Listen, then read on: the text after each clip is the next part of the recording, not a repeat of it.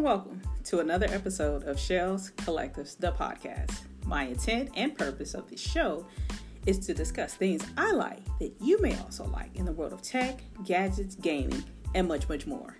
I am your host, Shells. Do you remember when I said my topics I would delve into much, much more content? Well, in this episode, I want to explore the much, much more side of things and talk about finding my voice, overcoming fear. With that being said, how many of you, my listeners, can relate to feeling unheard at times? Whether it occurred when you were a child, a young adult, or now a fully grown man or woman, or however you may choose to identify yourself.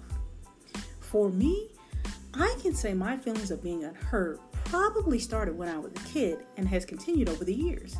I am not an argumentative person and I will just likely walk away from situations to avoid potential harm or further conflict. But unfortunately, as a black woman, and in the current world in which we live in, it doesn't help much more of being seen, especially by other people like men and some women, whether that be personally or professionally. And I know you've seen the TikToks bashing women, especially black women. But I digress. My feelings of being heard go much deeper than that, and it wasn't until I realized and started focusing on my mental wellness and my own personal self care that is when I realized the issue wasn't everybody else. It was me for allowing everyone else to think they could silence me for whatever reason or the other. The whole situation of COVID hitting the world when it did has truly been an eye opening experience. When you, the person, have to sit with yourself and really look at yourself in the mirror, you know the song. I'm looking at the man in the mirror. Oh, yeah. Yeah, I can't sing. But anyway, you learn a lot about yourself. Well, hopefully you do. But even if you don't, that's your journey of self discovery, and I'm not blaming or bashing you. In your own time, you'll come to your own conclusions. But back to why I am now feeling that I am finding my voice in overcoming my fear. Well, the best example I can give you is this podcast. Never in a million years would I have thought, hey, Shells, let's do a podcast. You like talking. Um, and no, I don't. I don't like debating. I don't like going around and around with people. Just no. But what I've learned, and it's still a process, that by doing this podcast, it has helped me to some degree learn to better communicate, especially with those closest to me that I haven't always been as transparent about things and should have, all because I have a tendency to overthink things and fear the worst outcome. Now, please believe me when I say I am not 100% saying all of what I really want to say. This is a slow process. But what I am doing is learning to say no and mean it without having to further explain myself. I am now learning to speak up for myself as well as trying not to harbor or hold feelings until I finally explode, which hasn't been good for me in the past. And maybe some of you can relate to that. However, like I've done in some of my past episodes, I love to research online what my topic might really mean to the masses. And in doing so, I came across this quote by a woman named Barbara DeAngelis. Sorry if I flubbed up your last name.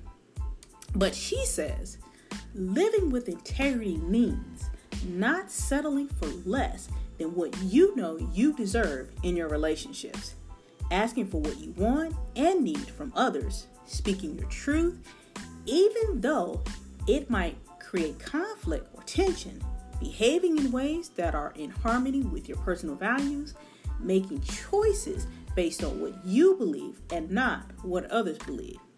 Now, I don't know about you, but that that right there, that was powerful. But with that being said, we have all recently heard more and more talk about taking the time to address your mental health and personal self-care especially with this recent number of people who are taking their lives, whether they be celebrities, your next door neighbors, or family and friends. It's hard out here for a pimp when you're trying to get this money to pay the rent. Okay, yeah, I'm not a singer, but check it. Inflation is increasing left and right. I got a note from my barber telling me he going up on prices. I'm gonna have to learn how to cut my own hair. But I digress. some of these corporate and retail jobs out here, unless it's in the tech world, and I could be wrong about them too, but a lot of these jobs out here are thinking it's still 1950 and paying their employees annual salaries of 50,000 or less, thinking that that amount is sufficient based on their market research, which of course they refuse to share with you and give you the most basics of excuses. Or because back in their day, they feel like they got paid even less and they were able to sustain and make it. But what they fail to see, or they don't want to see, or they just don't give up, you know what I mean? I'm trying to keep this clean, is that the world is changing. And every day, that includes paying people their worth and their true value that they bring to that organization every day. The rules of the shut up and dribble, keep your head down, keep moving, play the game if you want to get ahead, all those negative statements have seriously caused this entire planet of people to feel like, what is it all worth? How much longer can I keep stifling my voice, my fears inside, because of what society says I must do?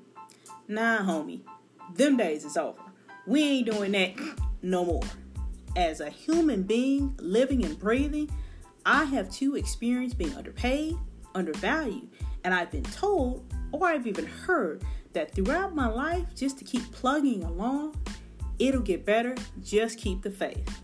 And I'm going to say this, and I'm not knocking anyone's belief in any one religion or the other, but all that crap that we've been preached over the years is a joke. Well, in my opinion.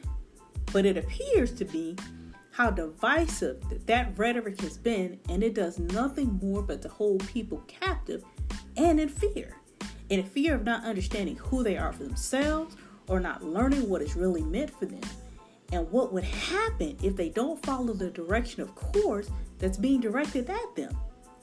That, in and of itself, is a mental condition of abuse.